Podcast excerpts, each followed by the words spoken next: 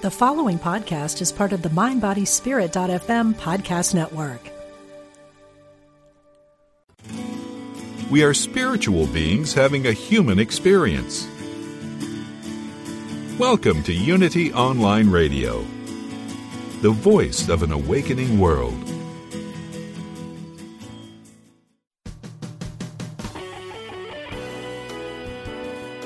Empower yourself and get inspired to build the life of your dreams.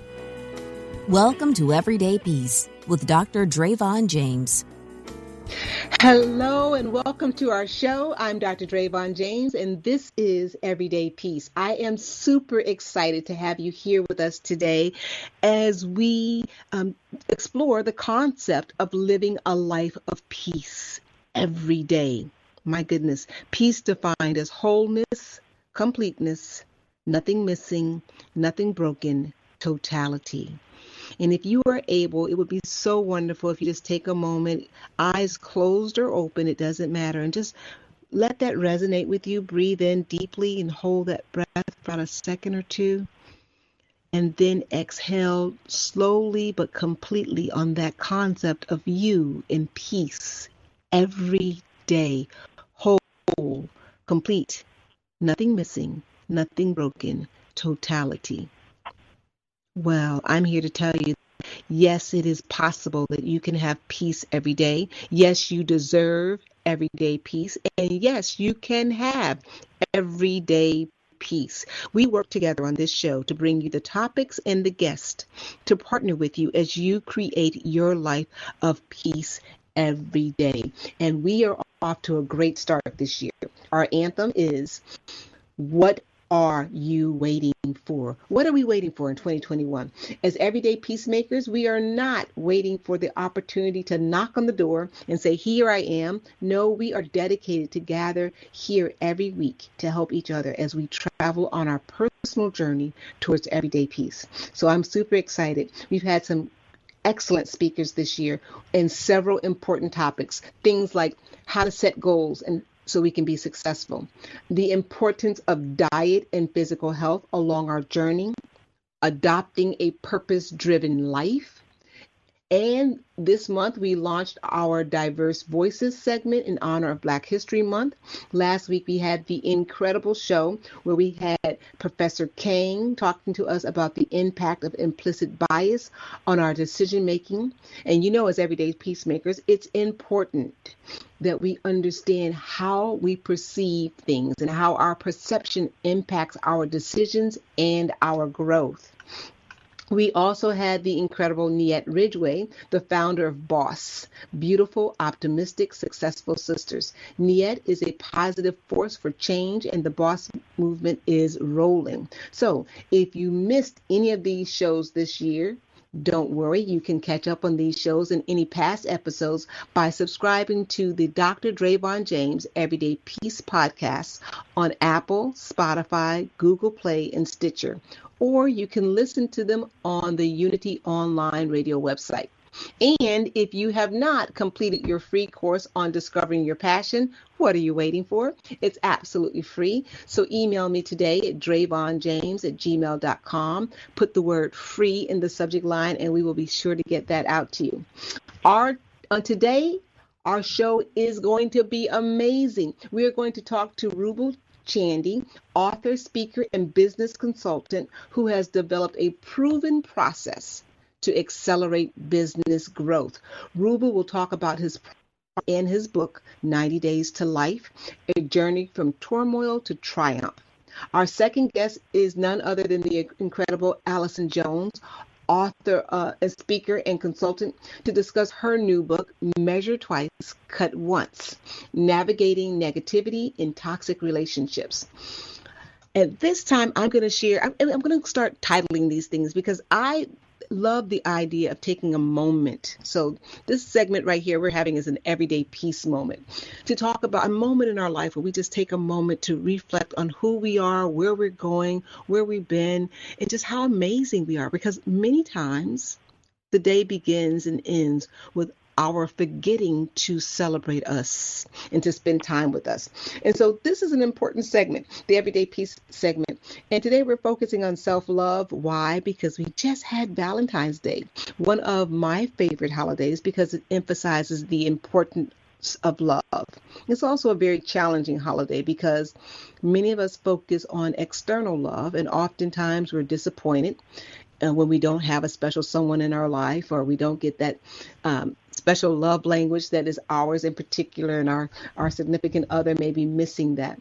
But valentine's day actually is this huge energy that we share of love. And sometimes we misplace that love. So i just want to take this everyday peace moment to just sort of recenter ourselves and ground ourselves into where where what should be our focus on valentine's day. It's great to give, but we can only give from a vessel that is overflowing. So when we first pour into ourselves, authentically and organically this self-love then it can drip all off, off us like honey from a honey pot and we can give it away and that's how this should happen so if you haven't had the opportunity to make a date night with just you, a date afternoon, five or 10, 15 minutes where you just are in your own presence giving yourself organic love, which looks like this actually. It's just time. How do we spell love? T I M E. Just you, yourself, and you. Asking yourself one question How are you doing today? And waiting for the truth without judgment, shame, or guilt or condemnation. And then deciding to love yourself right in that moment. So that's for us today. That's where we're going to start. And guess what? It doesn't have to be Valentine's Day. This needs to be a practice for us everyday peacemakers that we're taking this moment, that we're practicing self love, that we're giving ourselves the attention that we desire from others. So, for now, you're going to continue with that, hopefully. But for now, let me ask a question Have you ever thought about starting your own business? Maybe you have started a business but struggled maintaining focus. Maybe the idea of starting a business is too daunting. Maybe you just are not confident that you have the formula for success. Well, if you have a desire but have doubts and reservations, that's why we have our special guest here today, Rubel Chandy. Rubel works with entrepreneurs and small business owners to accelerate growth. Welcome to the show, Rubel. Uh, thanks for having me. I am excited to have you here because I think all of us, they, they, say everybody has at least one book inside of them. I know that the vast number of people I work with or talk with have some desire to be an entrepreneur, whether it's on a small scale or something huge, but there is that little desire to bring forth their own um, magic into the world and to leave their footprint in the world. And many people don't ever step out on chance and do that. And especially now with everything that we have going on with the pandemic, people are thinking, well, you know, it may be a great time to do that as we see companies downsizing and adjusting to, you know, this the COVID situation. But then there's a lot of fear surrounding um, opening your own business. Tell us a little bit about your book, um, the book that you wrote, 90 Days to Life. Uh, Dr. Uh, Dr. Davon, uh, 90 Days to Life is a story of a woman who's uh, basically ready to commit suicide. She's like, I'm done with this life. I cannot move forward. And then she is trying to figure out life. She failed in a business, failed in a relationship, and she doesn't know how to move forward. And it is her self discovery of finding herself and falling in love with herself and figuring out business in the process. So it is based on the idea that you spoke of a few minutes ago.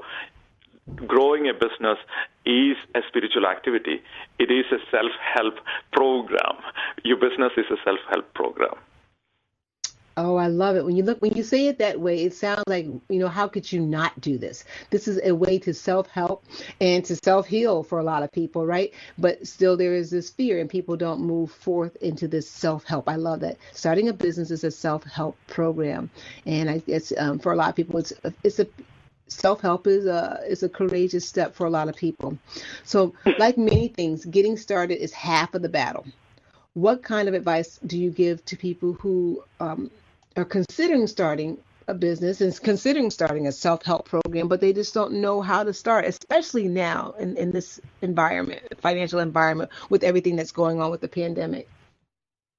First of all, uh, at this time uh, in in our in, in, at this time of this this time travel that we are doing, it's very easy to start business. It doesn't even cost you almost anything to start a business, and it, it it is because it's too easy that most people are scared. Oh my gosh, the cost of entering into a business is basically, um, you know, it, it it's zero right? Almost close to zero. You you have the you have a multimedia company in YouTube. You have uh, all, all kind of PR capabilities in Twitter and everything else. It's just a matter of deciding deciding to allow yourself to, in some capacity, fail. Because when you when you start a business, the probability of you succeeding it's not very high. This is the mindset that we want to look at, and we are like, you know, some people come to me. I mean, I teach businesses in 14 countries and helping them to scale and grow to uh, early stages in their business, to a seven-figure business, to eight-figure, to nine figures and all of them, they started knowing that there is a huge probability that they might actually fail. So, how can we start a business knowing that, you know, it, it, there is a 20 to 40 percent probability that you're going to succeed. Knowing that, can you step into business? That's where, that's what it takes to start a business. Now, I, I so get that because I think that most people are focused on, you know, I, I won't be able to pay my mortgage. I won't be able to pay school fees for my children. I won't be able to eat. This thing will never work. Although they, it's, it could be the best thing to hit the market and to help so many people. But it is that fear of failure? Is there any way that they could insulate themselves? I mean, failure is possible in anything, but I think the idea of failing and then losing your home or not being able to pay your children's school fees or or not being able to eat, those type of things really uh, really paralyze people. Is there any way that they could insulate themselves for some degree of failure? So let's talk about the psychological ins- uh, uh, you know, insulation and physical insulation, right? So there are two elements here. Psychologically, we all have a fundamental fear that we are not enough. We all feel that, even if you are like president of a country. To I mean, I deal with like people who are like multi-million dollar uh, companies, and they have grown to a different level. They all have fear. So we all have this fear that I'm not enough. Right? So we translate that fear into I'm not enough to succeed in blank, in this case, business. So I'm not enough to succeed in business. So we just place that belief into our into our body, into our mind, and because of that, we are restricting ourselves. Instead, ask the question from this fear. There is an intelligence for this fear since this fear is having a conversation with you, you could ask fear, hey, fear, what are you trying to communicate here? I don't want you to lose the house. I don't want you to be not being able to pay the mortgage. Okay, got it. Okay, so how could we do business in such a way that uh, we don't lose uh, lose the house, or not being able to pay for my tuition, or whatever uh, whatever the, whatever other things? So then we negotiate in, eh, like a, like another human being. You go to a car dealership, you neg- negotiate with a salesman. Just like that, you negotiate in a beautiful way with fear, trusting the fear in, in to some capacity that the fear is actually giving you advice, and then the fear is an advisor for you, but fear is not a boss. Fear can advise you, and, and at the end of it, you will tell fear, hey, fear, you know what? I listened to everything that you said. This, these three things make sense. If I make sure these these three criteria are met, will you be okay with me going forward? The fear is like, yeah. I had a client who, who who who was doing forty plus million dollars uh, in a country in Asia, and and he was stuck the same place. So don't think that you, you, when you start out, you have this fear and stuff like that. He's like, I don't know how to grow my company. This is the exact process that I did with him that helped him to move on to the next level. Dr. Devon. Oh, I love that. I love uh, the the idea of facing fear and having a conversation, right? Because then it doesn't really look like this big ominous thing anymore, right? It's you you say what exactly are you trying to communicate to me? And it forces fear to become rational too and say, "Oh, well, now it's not it's it's not abstract. It has to then narrow it down as you said, I'm worried about the mortgage. Okay, if I can secure uh, a way that the mortgage will not be in jeopardy, then will you be okay? And I'm sure fear scrambles around and says, you know, I have this little cartoon image in my mind.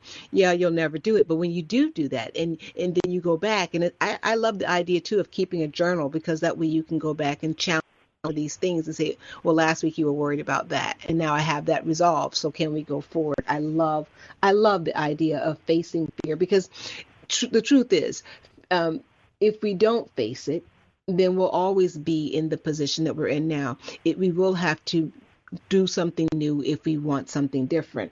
And another great point is that that idea of not being enough exists and follows us at every level, right? So, you know, you mentioned you have this really, really successful uh, business uh, owner that you're coaching and at that success they're still feeling like i don't have what it takes to grow this business. Yet you had everything it took to begin this business to get it to this place. So if we're waiting for fear just to not have a voice we'll be waiting forever don't you think? Yes.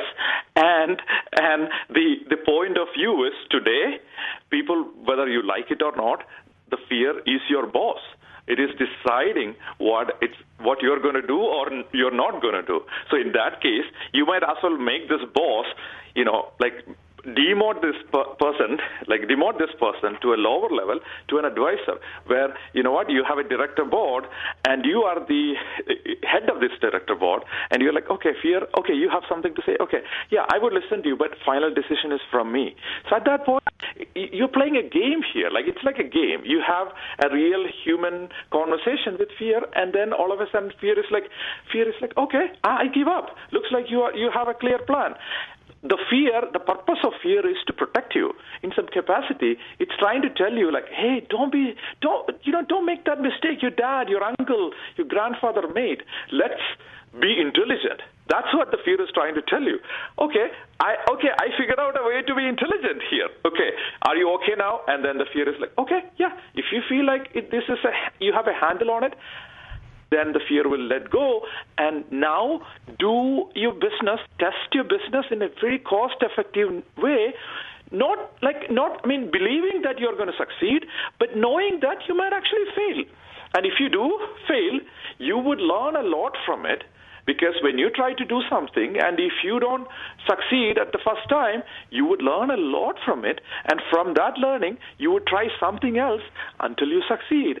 And if you have that mindset to test a new thing and then, okay, not have uh, have it worked out and still try another thing and another thing, at some point you will have to win. That's how everybody wins this game. Oh, I, I, love that. And I just want to say, you are not just speaking theory, you are speaking from experience because I believe at, at age 19, you began your business career in India. Is that correct? That's right.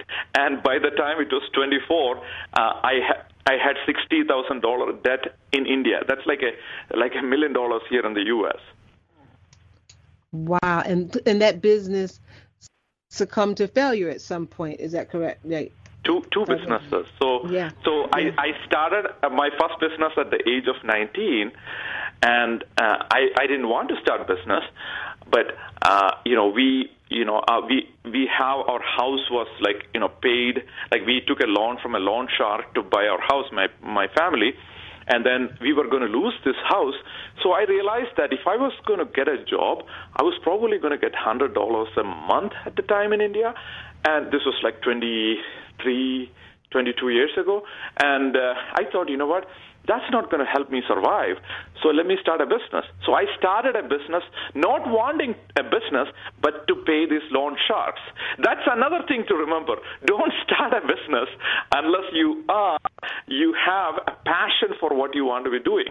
Because mm-hmm. highly likely you might not be getting all the success in the next week itself. So you want to be ready if some if you have a setback, if you have passion, you are going to break through and uh, wait for wait for your turn to be successful. So the bottom line is by the time it was 24, I lost a lot of money, failed in two businesses. Then I'm like, you know what? I'm going to figure this thing out. I'm not going to go back. So that has been my experience, and I built three multiple seven figure businesses before the age of 37 and retired at the age of 37 to do this thing that I, am passionate about, helping businesses.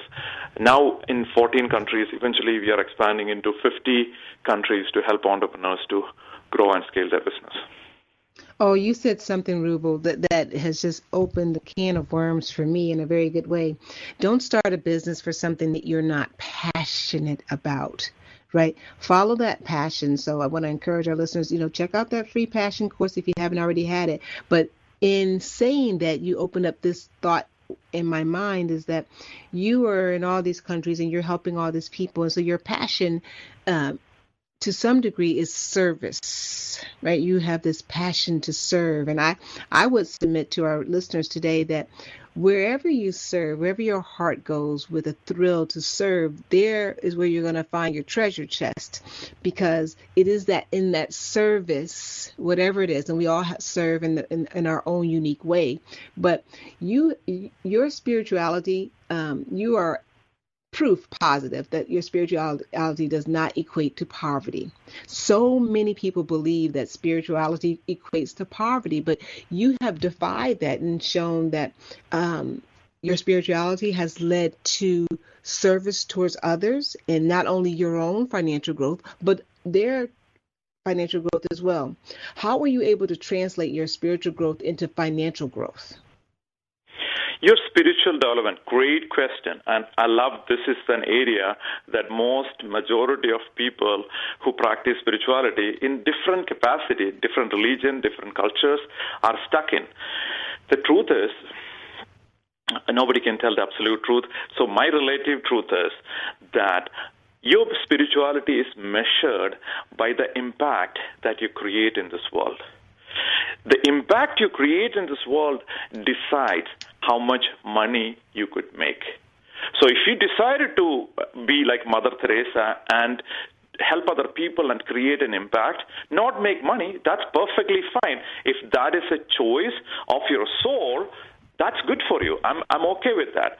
But if you if you want to be like other people, like Bill Gates or other people who create a big impact in the world, and through that impact, use money as a tool to measure your impact in the world, then you are a spiritual being.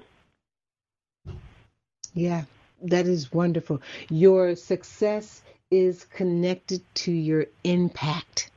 And and just to draw from that, the the measure of your impact will be greater if you're acting in your passion, right?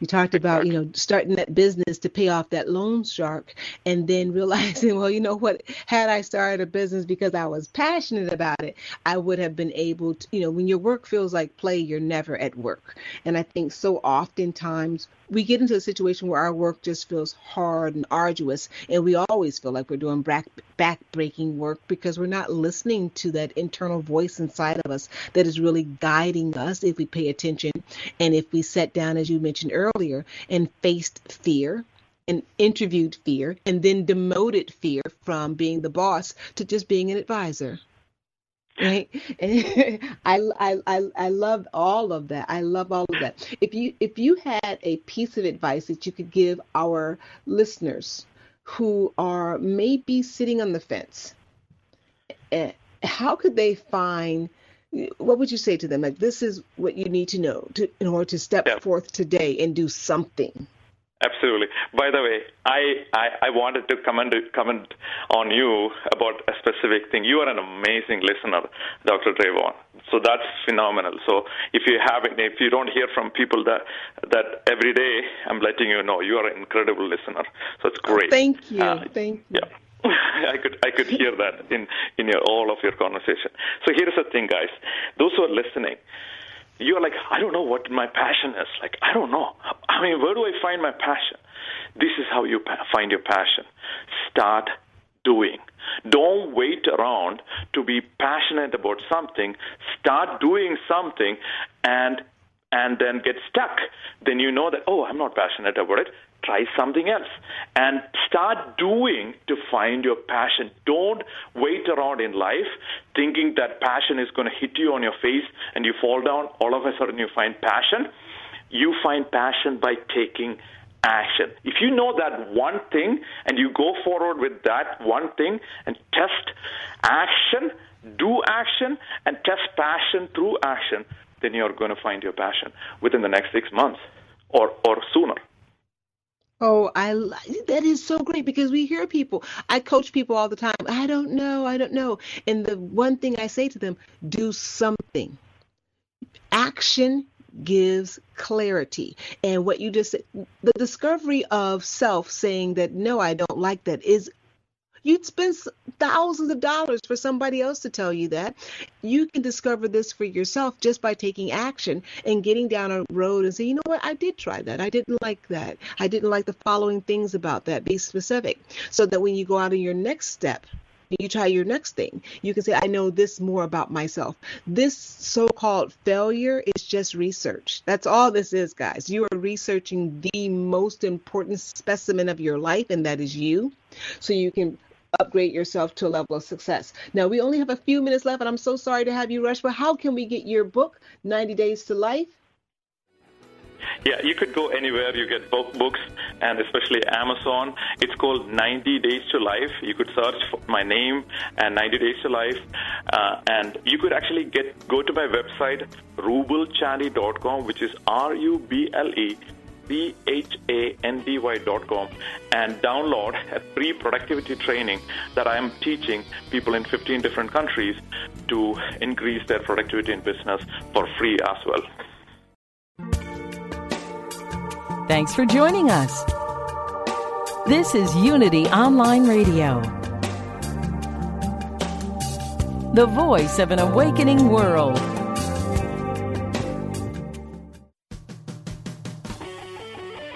Create and build the life of your dreams. Welcome back to Everyday Peace with Dr. Drayvon James. Welcome back. I'm Dr. Drayvon James, and this is Everyday Peace. Do you have a toxic relationship in your life? It could be a friend or a family member or a romantic relationship or even a Week. Well, I am so glad that we have our special guest with us today, Allison Jones, here to talk about her new book, Measure Twice, Cut Once Navigating Negativity in Toxic Relationships. Allison, welcome to the show. Thank you so much for having me, Dr. James. I am super excited about this topic. First of all, I got to tell you that every time I read the title to your book, it makes me smile because I took mm-hmm. um, home ec. They don't do that anymore. But when I was in seventh grade, and that was the our, my my sewing teacher would always say that measure twice, cut once. yes, so it, it's it's nostalgic and it makes me very happy to hear that title. But even more so, this topic about navigating negativity in toxic relationships, boy, I have got to tell you that when I do my little talk the topic with everyone that I meet concerning shows mm-hmm. that I'm upcoming shows, the hot thing that I heard from people was that, oh my gosh, having to be uh, quarantined and home mm-hmm. more, or uh, they're just really discovering that they're unable to uh, positively and uh-huh. effectively deal with the toxic uh-huh. relationships in their life. So this is a wonderful, wonderful topic. So what motivated you to write your book? To force you to, you know, to come to this terms of fa- making us face these relationships that are negative and toxic? Well, I actually wrote this book based on the dysfunction in several of my personal relationships, to include my relationship with my mother. My mother and, all, and I, although we loved each other, we had a very contentious relationship. I come from a big family. I'm the baby of seven. And by the time I came around, my mother was a little tired of raising kids, and so I was left to my own devices a lot. And so um, I did not realize initially, of course, in your young mind, you don't know how this is playing out. But as I got older, the relationship didn't get better. My mother and I felt more like almost sisters in some ways, although there was always respect. I grew up in a certain era, but it didn't feel like a typical familial mother daughter relationship. I, I felt more like I was her confidant at times. I felt like there was more pressure to be there for her and her, you know, because my other siblings had already moved out of the house and moved on. And so I became her sounding board. And in some cases, I became a person that she could kind of unload on as well. And so, based on that relationship, unfortunately, when my mother passed away suddenly um, back in 2009, she and I, unfortunately, were on very, very poor terms. And I made a decision that I had no choice but to make because the year before, I had suffered a stroke and I was in rehabilitation at the time. And so some of those patterns that were habitual for both of us actually was actually impeding my ability to get well. And so I made a decision in that moment when we were having a conversation that was going down the same familiar path, uh, destructive and mean and dispirited and disrespectful. I basically stopped the conversation and I told my mother, I love you very much. I love you with all of my heart, but I cannot do this with you anymore. And if this is the last time we speak, I don't want it to be, but if it is, I'll have to find a way to live with it. And that's actually that was the impetus for writing the book. Oh, Allison, I got to tell you, you've just done something that is near and dear to my heart. You took something that could have been just destructive, you know, your mom passing, and my condolences on that, but your mom passing and that relationship mm-hmm. being fractured, and you were able to stand in a place of healing and say that I am going to use this that has shown mm-hmm. up in my life as a stepping stone to my next level of greatness and to be in service to others. So congratulations to you. I know that had to be very, very difficult and hard, but that is what growth and development is all about. You you made a decision in that moment Absolutely. that hey, this didn't end the way I would have liked for it to end, but it is mm-hmm. not Absolutely. the end, right? Yeah. It is not the end. Absolutely. And that's one um, of the things that I enjoy about your particular brand of messaging.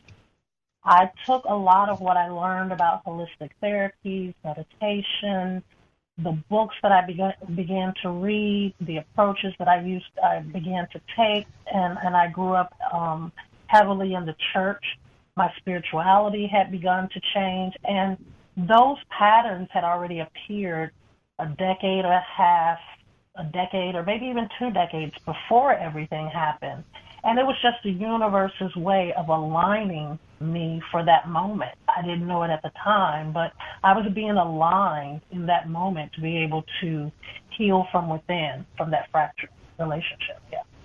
Yes. And so if our listening audience can just, you know, those of us who are everyday peacemakers, you've just talked about a fundamental uh, principle for us is everything that shows up in our life the good, the bad, and in between has shown up for one reason, and that is to bow down and serve us as we consciously move to our next level of greatness. And so, even though you don't know at the time why this painful event has shown up, eh, believe me when I tell you, and as Allison is telling you, that this event, if you would let it, it will grow you to do your ultimate service. And yes. that service, that service is going to be so fulfilling to you. You don't know that at the uh-huh. time. You know, we look at these things and you say, "Oh my goodness, why me?" Right?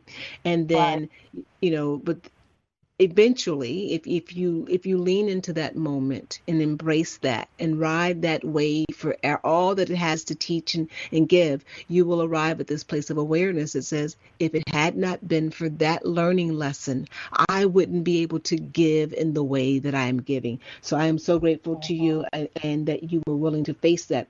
So how would you how, and you were very good. I had to say this too. Um, I, in your intro the way you describe the toxicities in your relationship with your mom, very picturesque. Uh-huh. I could feel it, I could see it, but I'm not sure that other people can identify. They just know that something doesn't feel right. How would you how uh-huh. would you help people to identify toxic relationships in a personal or professional or just in general? How can people say, yeah, this is toxic?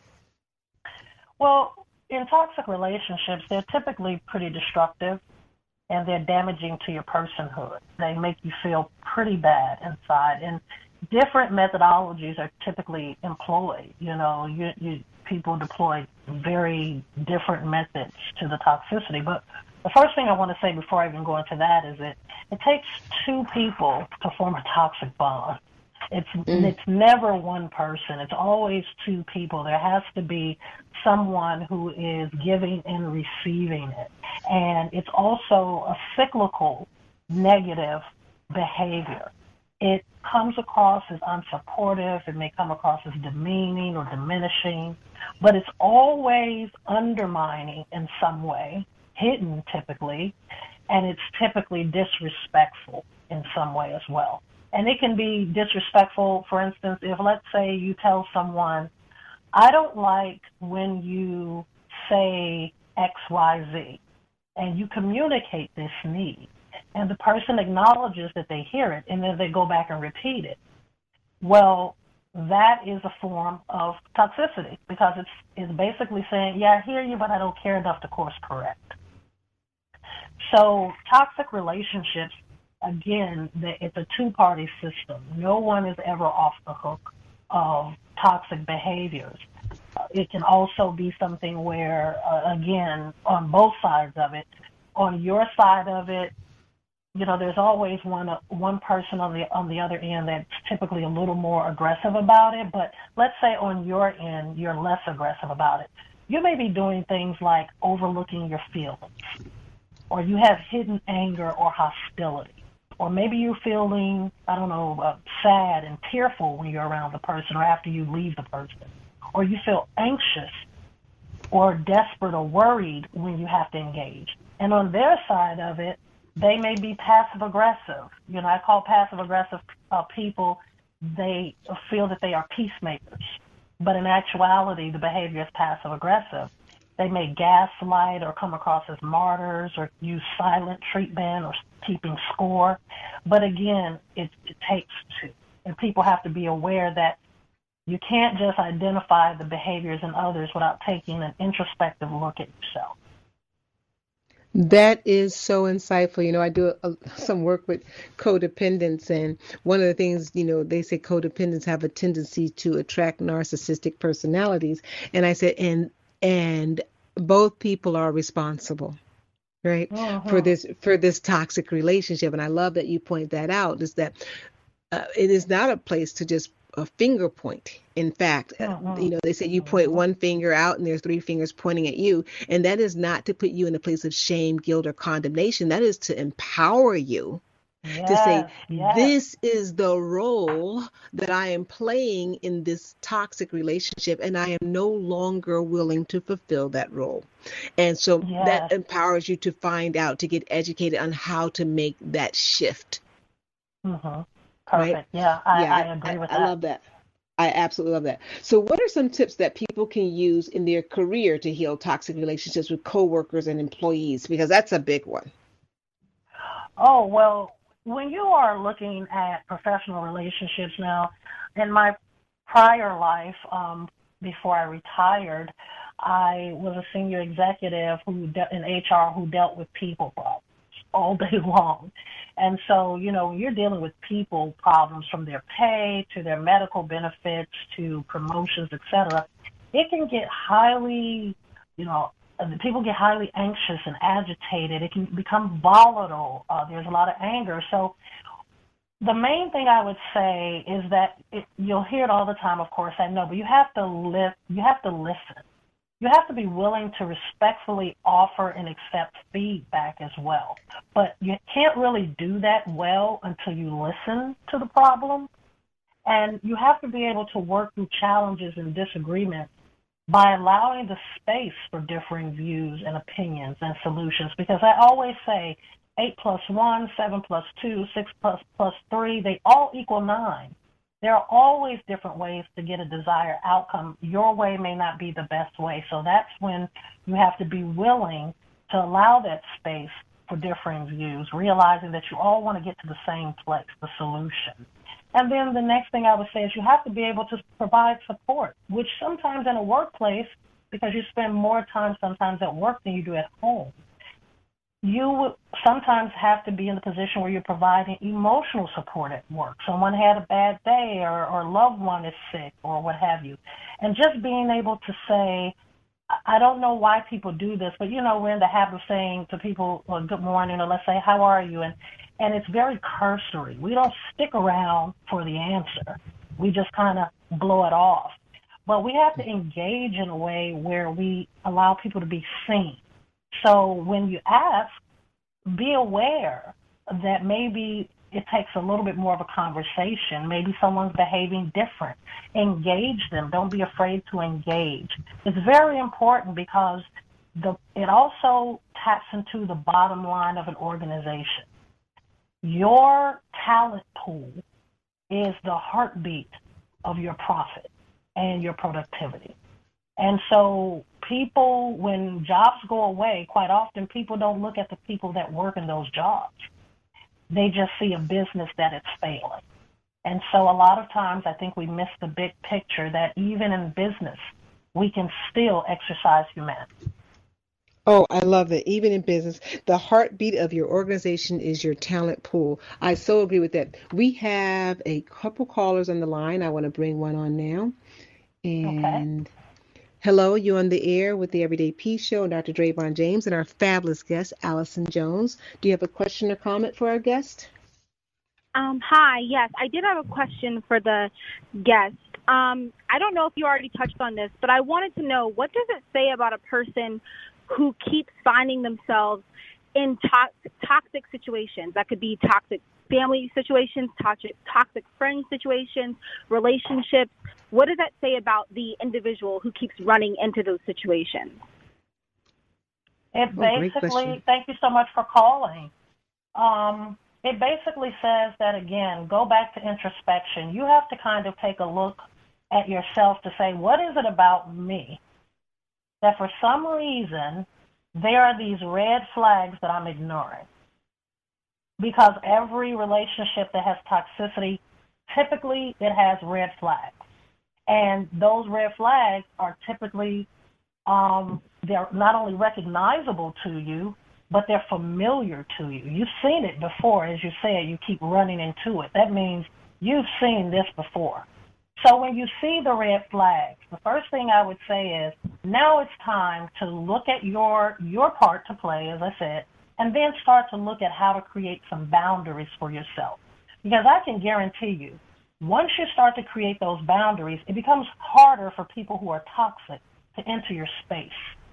Boundaries mm. should not be, they shouldn't be punitive, by the way. Don't punish people when you create boundaries. Boundaries are for you. They're straightforward guardrails that limit behavior that you feel uncomfortable with when you, you engage with this person. And those boundaries, don't let someone dictate to you what those are. Only you can define what those boundaries look like. That's on you. And boundaries should should be used when all other forms of communicating your needs have gone unrecognized. But before you set the boundaries, start with you. Understand for you what is it going on in me Maybe you're a fixer. Maybe you're the type of person you want to fix people. Maybe you're a high empath where you feel very deeply. If someone's hurting, you want to help. But take a look at you and your behaviors, and I guarantee you, once you identify those those red flags and that encompass your behaviors, you will course correct, and your relationships will change. Oh, thank you excellent. so much. Th- thank welcome. you for being an everyday peacemaker, and thank you for calling into the show today. Enjoy your day. We have another caller here. I'm going to bring on the air. Thank you for calling the Everyday Peace Show, and our fabulous guest today is Allison Jones. Did you have a question or comment? Hi. Yes. Um, I actually had a question for both of you. I don't know if either of you can answer it better. Um, I saw the title of the show also was building business success during the pandemic. I was really wondering, like during the shutdowns and stuff for a small business, how is how does one like keep hope during all of this? I know this can be like a time where everybody's scared and confused, and your business might not be doing as well as you want it to do. So, like, how does someone like stay hopeful? Well, I Um, want to say, oh, well. Allison wants, if Allison wants to answer that, I do want to say, I do want to suggest that you go and get the beginning of our show because that guest was fabulous. He was Rubel Chaney that was on there, but uh, I am happy to address that, and Allison's happy to address that question too. So, Allison, go right ahead. Thank you.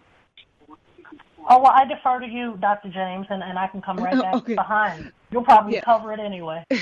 So what I was going to say to you is being hopeful is an internal job, right? And I know it's it's easy for all of us to look with our eyes that point outward at the world and become so fearful about uh, what is next or what is going to happen. But to realize that uh, I believe. I wish that I were designing humans because our eyes should point inward and really use these challenging situations to search from within to find that part of us that knows that yes, we are safe, that yes, it is okay. And one of the things that our guest previously in talked about is being able to ask, what is it exactly I am afraid of?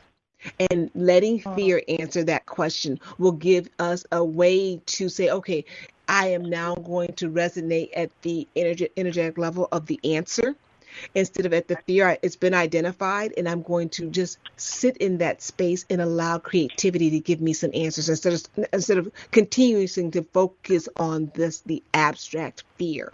So I hope that's helpful for you. I do want to encourage you to listen to the show on the Unity Online uh, website, where you'll get more information from that particular guest who did address that very same issue. Allison, did you want Thank to add you. anything? You're welcome. I just wanted to add your support network is very important. The people who lift you up, encourage you. I call it the four walls. Um, everyone needs four walls. You need someone that, when- you know, the people that keep us accountable, the people who encourage and support us, the people who are our peers. You need to identify who your four walls are. Um, these are your gatekeepers to keep you on task and keep you motivated.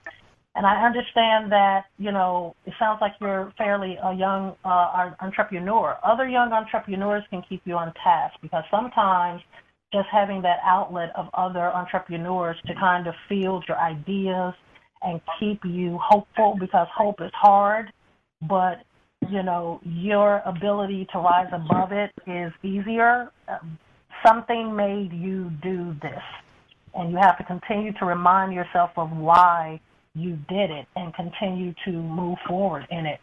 You'll get there, believe me. I know it's hard, but you'll get there. But something made you say, you know what, I can do this. Don't forget that. Remind yourself as often as you need to. Yes, I, I 100%. And I love that. The four walls that are there. And I believe we have another caller here. I just want to bring on the air. And, oops. Okay. Here we are. Hello, you're on the air with Everyday Peace and Dr. Drayvon James. And our fabulous guest today is Allison Jones. Did you have a question or comment? Yes, I had a question. Great show, great show, by the way. Your first guest was great too. So, um, Ms. Jones, I don't know if you're old enough to remember, but Teddy Pendergrass had a song that said, "If I could, I would, I should have." And so I believe that when when we when we go through the if I'm gonna speak for myself, when I go through the I should have, I could have, I, if I would have, and I believe that that's negative. I think that you know if you use it as an impetus to move forward, that's one thing. But I know for myself, I use it to, um, I guess, to, to make myself feel like you know if I would have did this, I would have did that, I would have treated people better, I would have such and such. So how do you how do we navigate that? Because I'm sure we all go through it, but how do we navigate the couldas and the wouldas and the shouldas, and like sort of eliminate that from your you know your brain? How do we how how how do you do that? Well, I would start by saying you have to first become your own ally.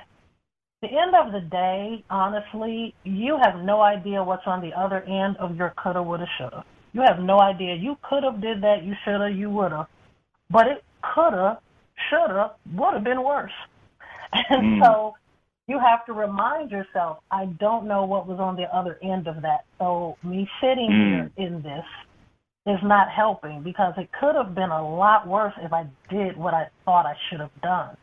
You also mm-hmm. should create positive positive spaces and habits to basically it will eliminate what's going on in your head because it sounds like it's on record. It's just looping now.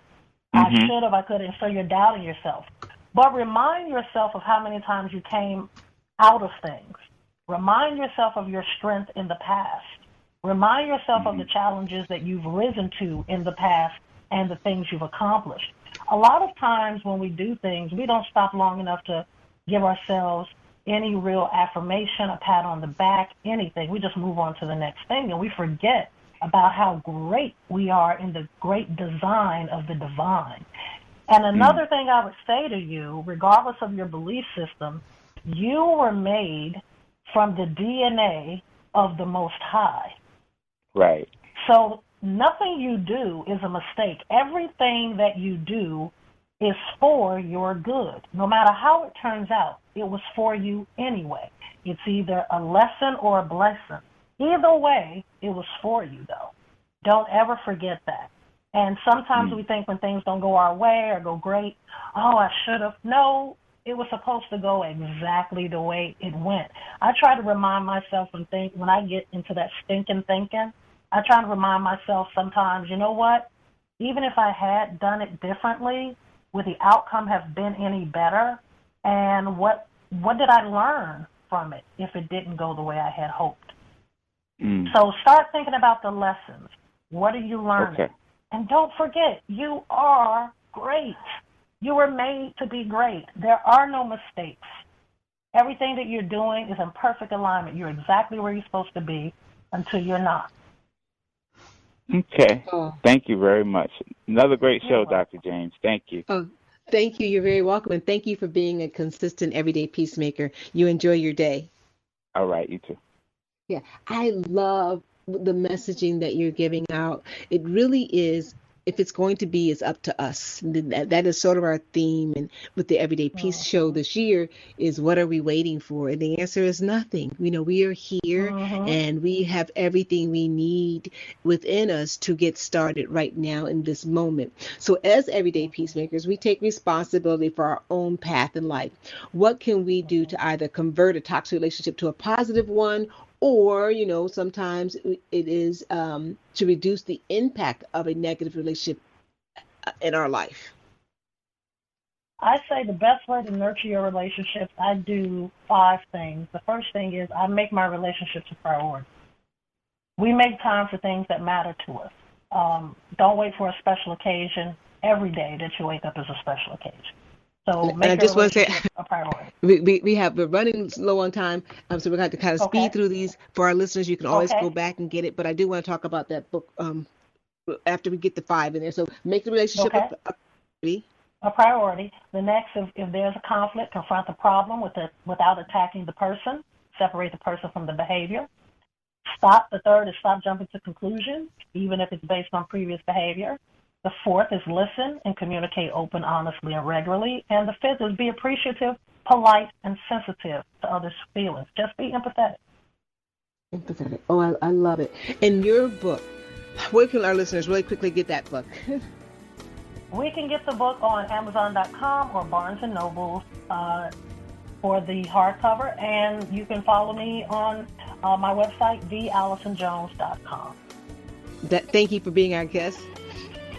Thank you all for Thank being everyday so peacemakers. I absolutely love you all.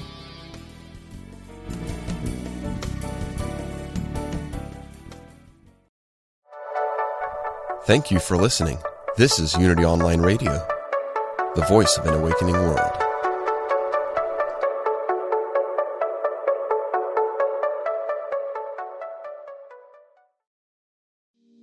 We talk to the animals, and we know you can too on the Animal Communication Podcast hosted by the three of us myself, Julie Hiert, Aaron Dudley Smith, and Meredith Tollison. We will show you how to deepen your relationship with your beloved animal companions, whether they're alive or in spirit. As soul level animal communicators, we explain the process and explore topics such as health, behavior, and play, all from the animal's perspective. So subscribe and follow us on Apple, Spotify, and listen as part of the mindbodyspirit.fm podcast network.